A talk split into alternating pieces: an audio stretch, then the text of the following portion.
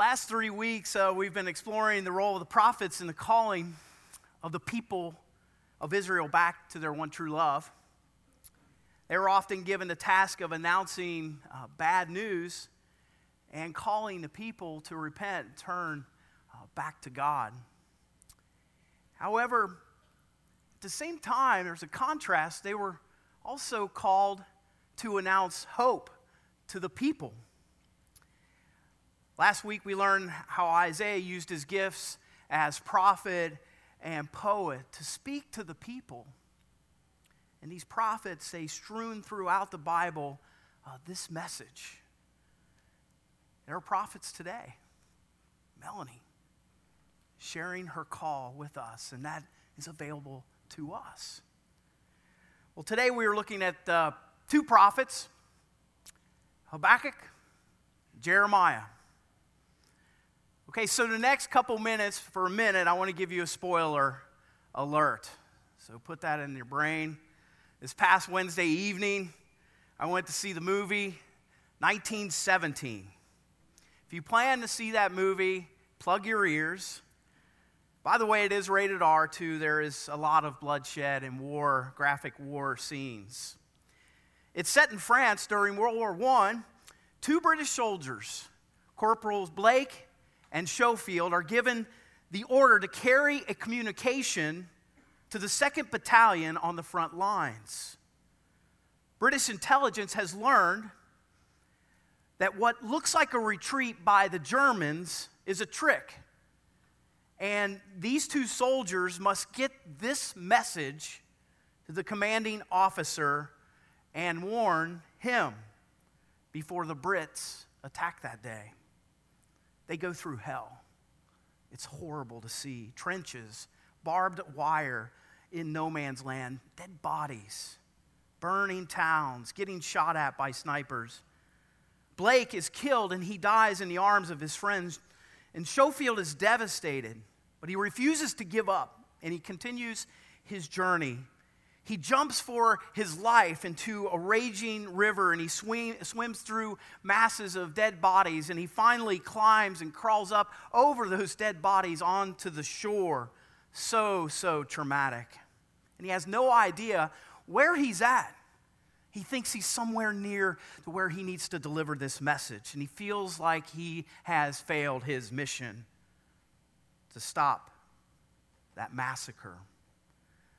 And in that moment, the climax of the movie, he just has a breakdown and he weeps on his knees and he cries. And he's in hopelessness, he's in an impossible situation.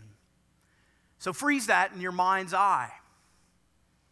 Judea and Israel come to the point, and we hear through the message of the Bible that they are in that state of hopelessness. Evil kings, disobedience, a nation uh, therefore, the northern kingdom of evil, they see it, it's destroyed by the Assyrians, and massacre occurs. There was judgment that has been building for years.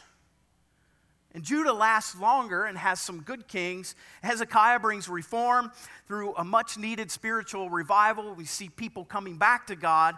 And so, even if you go to Jerusalem today, you can walk through the tunnel that he had built to bring water in the city during a siege. It's an engineering marvel.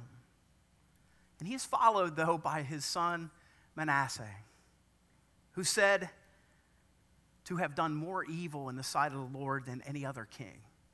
And so we see that happening good, evil, in those waves. And he fills Jerusalem with innocent blood from one end to another, and you can see why there is such hopelessness. It fills the land and the people. God continues to send prophets to warn the people of impending judgment if they don't uh, let, it go, let go and die to these habitual evil ways.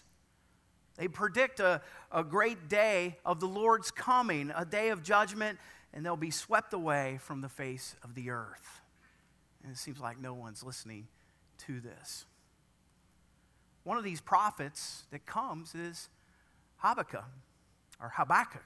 I always Habakkuk, so I always get that throat in there. You heard Melanie mention the impact of the prophet's writing upon her life and the experiences that Habakkuk had. And you see it.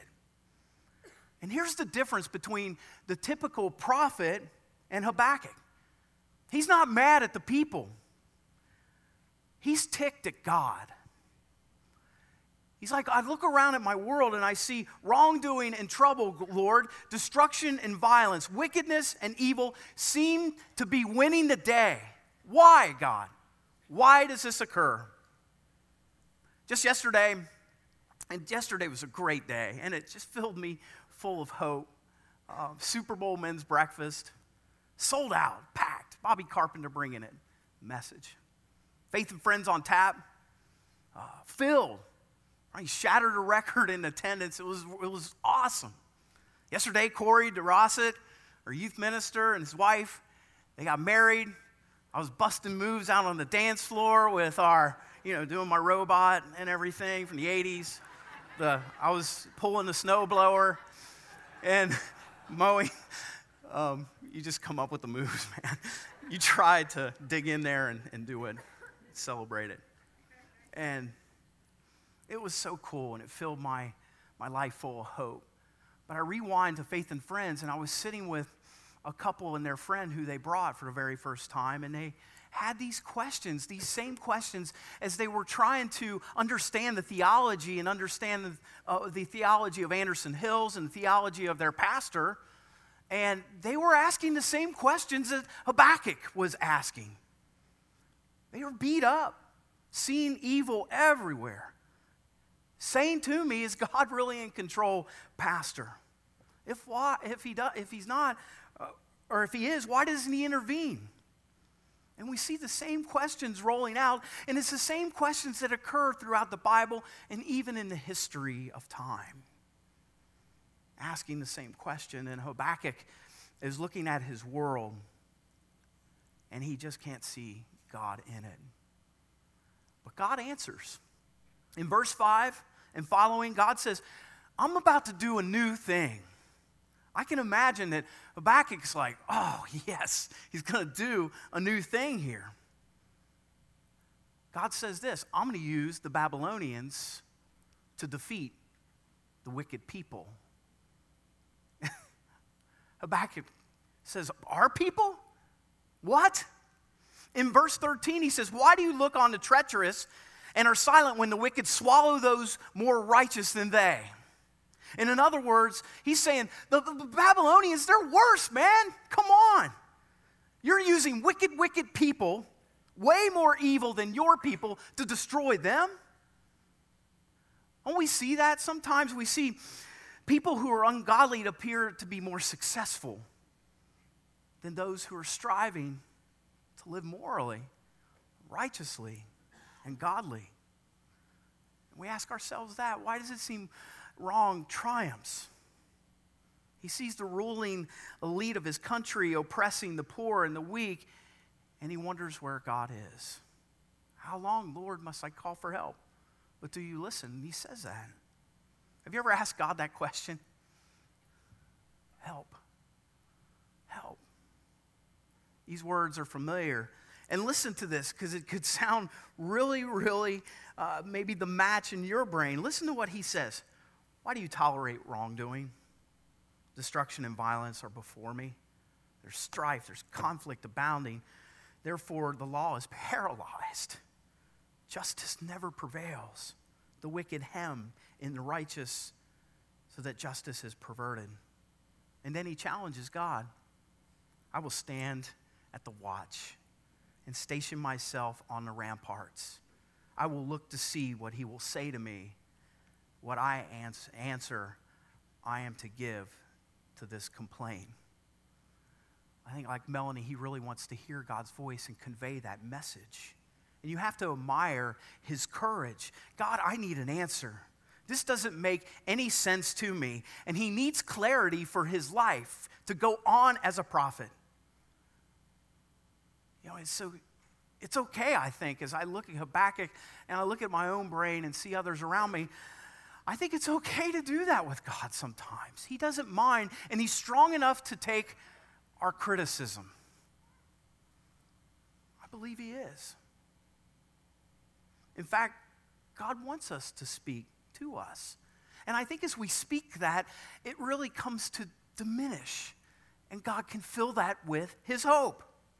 He replies to the prophet Write down the revelation, and I'll make it plain on tablets so that a herald may run with it. For the revelation awaits an appointed time. It speaks of the end, and I will not prove false. Though it linger, wait for it. It will certainly come and will not delay. The prophet, he begins in anger with what he sees, and he's angry, but God gives him a vision of a world of justice and righteous. It may tarry a while, but it will come. Hope will come, and it will. And God helps him move from that being in rage to swing over into God's hope. And right there in judgment of God, God provides that promise. A contemporary of Habakkuk was the prophet Jeremiah. He was called the weeping prophet because rather than using fire and brimstone, he would weep for his people. His heart was broken for his nation. In chapter 9, he says, Oh, that my head were a spring of water, my eyes a fountain of tears. I would weep day and night for the slain of my people.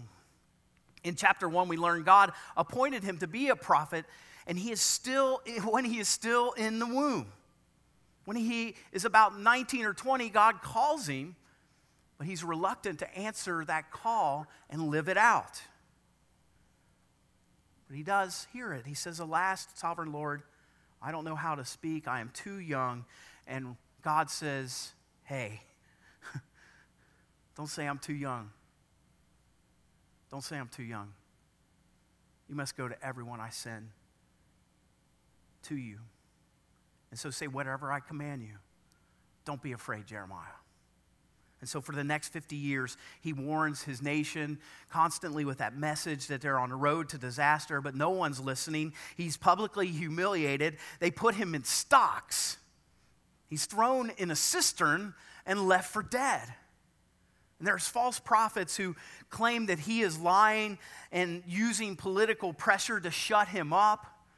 He tells the king to surrender to Babylon, who is laying siege to Jerusalem, and he's accused of being a traitor to his country because he's standing up for the Lord.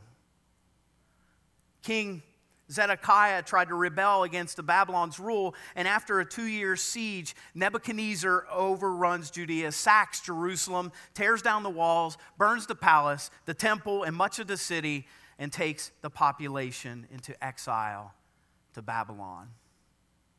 And so, within this context, there's a book written, and it's called Lamentations. It is one of the most depressing books in the Bible. You won't enjoy reading it. But read it. Make it read it on a happy day. it's raw with deep sadness. In chapter 3, Jeremiah, we hear that prophet in deep depression. And again, uh, here God has done this. God has driven me into darkness. God has my flesh. My skin is wasting away. My bones are crushed. And God has put heavy chains on me. My soul is bereft of peace. I've forgotten what happiness is. And we hear that coming from Him. And He's at rock bottom. I've heard it said when you're at rock bottom and face in the mud, turn over, start to look up. I don't know how you feel today the situations and circumstances around you.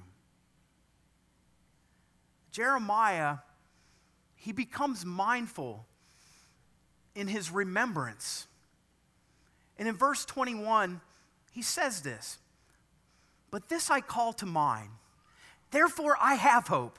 The steadfast love of the Lord never ceases, his mercies never come to an end. They are new every morning. Great is thy faithfulness. Does that ring an echo of a beloved hymn we have sung? Therefore, I will put my hope in him. What's happened? He has remembrance of God's love. When everything else quits, he remembers God's not a quitter. God's not a quitter on love, and God is a hope giver. Gerald reminds us that in a world there's always hope for the hopeless. We need hope. We do.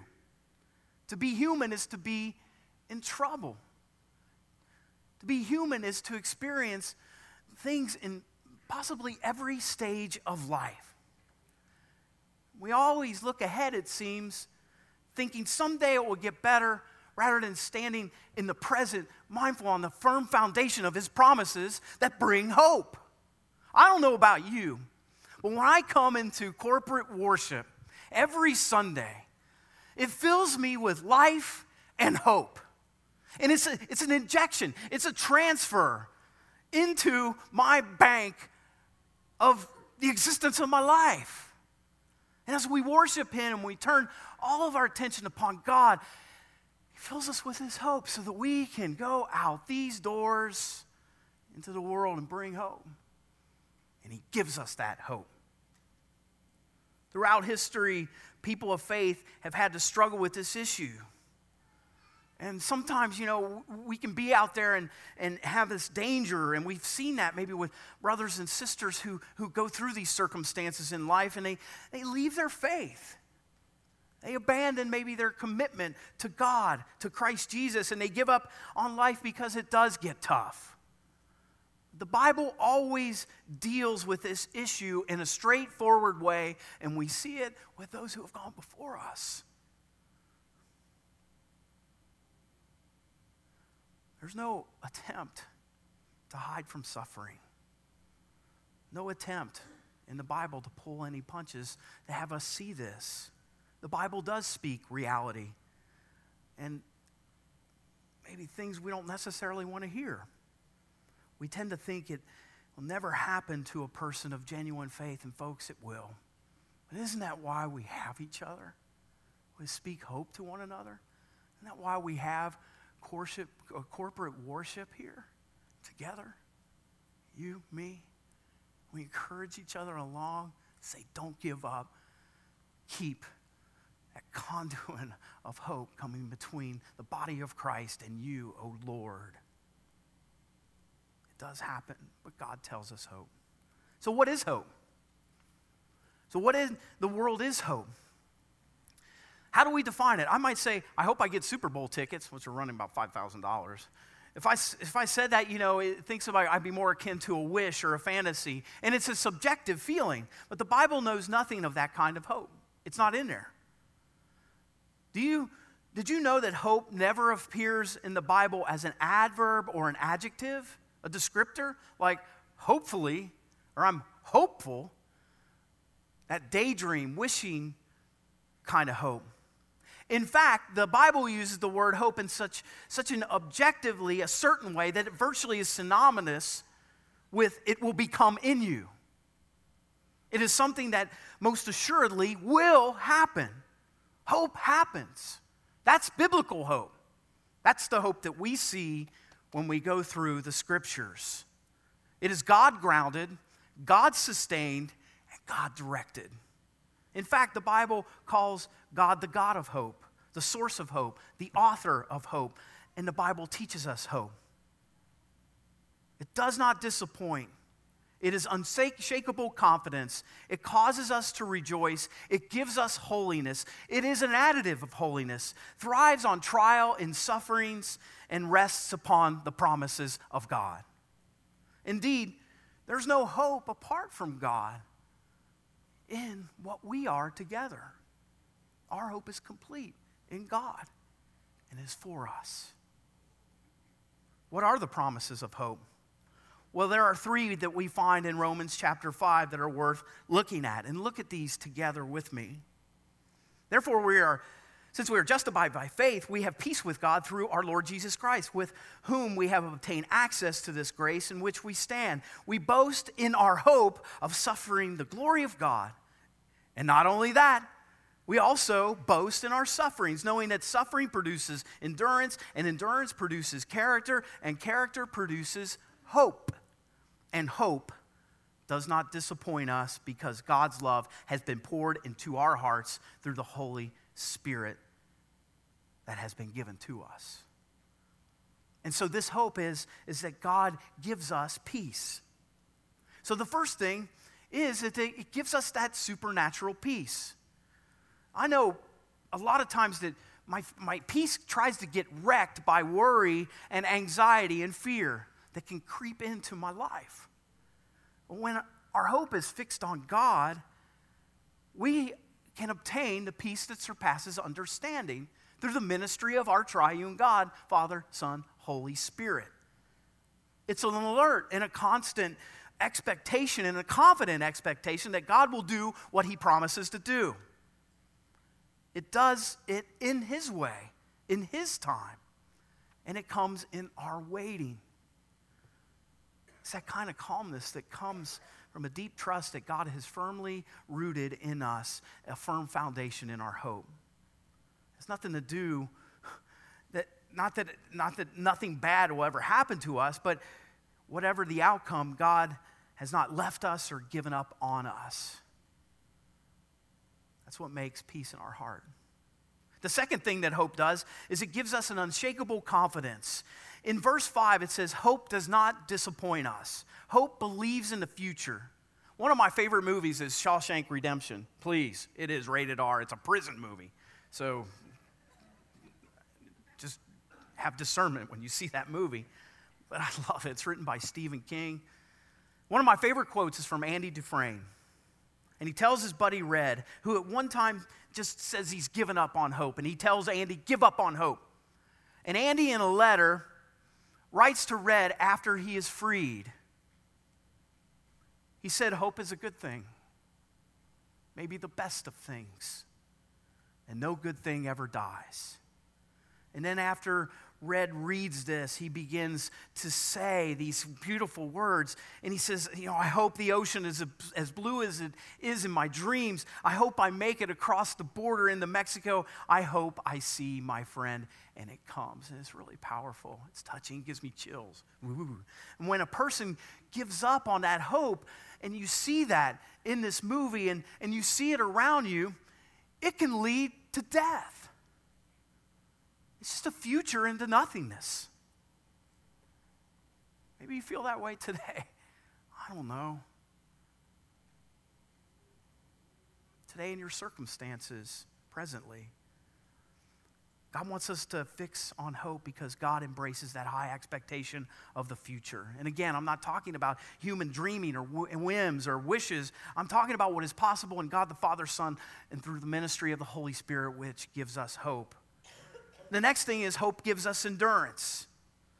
Verse 3 from Romans chapter 5 says that suffering produces endurance, endurance produces character, and character produces hope. Notice the order. It's very intentional. St. Paul is talking to Christians. He knows there is suffering and trials for their testimony before the world. But he says, endure. I remember running my first half marathon. I don't run full marathons. That guy died, the first guy that ran a full marathon. So I run half marathons. And so around mile 11, my legs were gone. I couldn't feel them. And I started slowing down. This was a flying pig. And I was grunting with cramps. And then right in front of me, it was it was so cool. It was like as if God gave me this message in the midst and wanted me to finish that race. And on the back of it was on the back of this guy's t-shirt. It says, as if you're reading this, press on, endure. I was like, wow. And press on or press through is a military phrase that I always used. It spoke my language and I, I was slowing down, but then I started running again. And it worked. And I didn't stop. I endured and I went, across that finish line. And you know what? That produced some character in me. That was an injection of character. I'll never forget that day. I kept going. And it deepened my hope that Jonathan's body can't actually get through this. And I finished, like I said. And so today, maybe you need to press on in Christ and not give up on God. His promises endure forever. And God could be saying to you today, I've heard you. Trust in my hope. Psalm 130 gives us some much needed advice. I wait for the Lord. My soul waits for him. In his word, I hope. And the psalmist found the ability to endure because he hoped in God. It doesn't suggest some fatalistic resignation, it means going about our assigned tasks with endurance and character in order to finish that certain stage. Biblical hope is the opposite of desperate and panicky manipulations or scurrying or worrying. This hope helps us to have a long obedience in the same direction, going and pressing on into God's will for our lives. Hope is a gift of the Holy Spirit. It says, verse 5 hope does not disappoint us because God's love has been poured into our hearts through the Holy Spirit that has been given to us. It grows in our lives as we surrender and say, Fill me, O Lord, with the ministry of your Holy Spirit, and then let the Holy Spirit have his way in our lives. All right, I want to go back to the movie. Schofield is standing on the bank of the river. He's weeping, he feels hopeless. And he slowly manages to walk up the hill, and as he does, he begins to hear singing. He hears this song called Wayfaring Stranger, and you'll hear it being sung during Holy Communion. It's a gospel song. And there's all these ga- men gathered around this one soldier who has this beautiful voice, and he's singing it out because they know they're going into that war, that battle. And Schofield realized that he has not failed. He has made it in time after all. I don't know, maybe today you're feeling hopeless. Maybe today you've lost hope in your marriage, you've lost hope maybe in someone in relationship with you. Maybe you lost hope in the midst of your job or finding a job, or maybe your faith has turned into hopelessness. My friends, God can fill us with His hope, with His hope whereby we are inserted with that hope in this world. And we can become hope givers. And maybe, like Melanie, you have been given a call to prophetically offer hope to someone, some situation, or maybe even just say hope to yourself. Is God's will. God's will for you to be filled with His own Spirit, who is the hope giver, an eternal hope that quickens and injects life in you. Yes, you.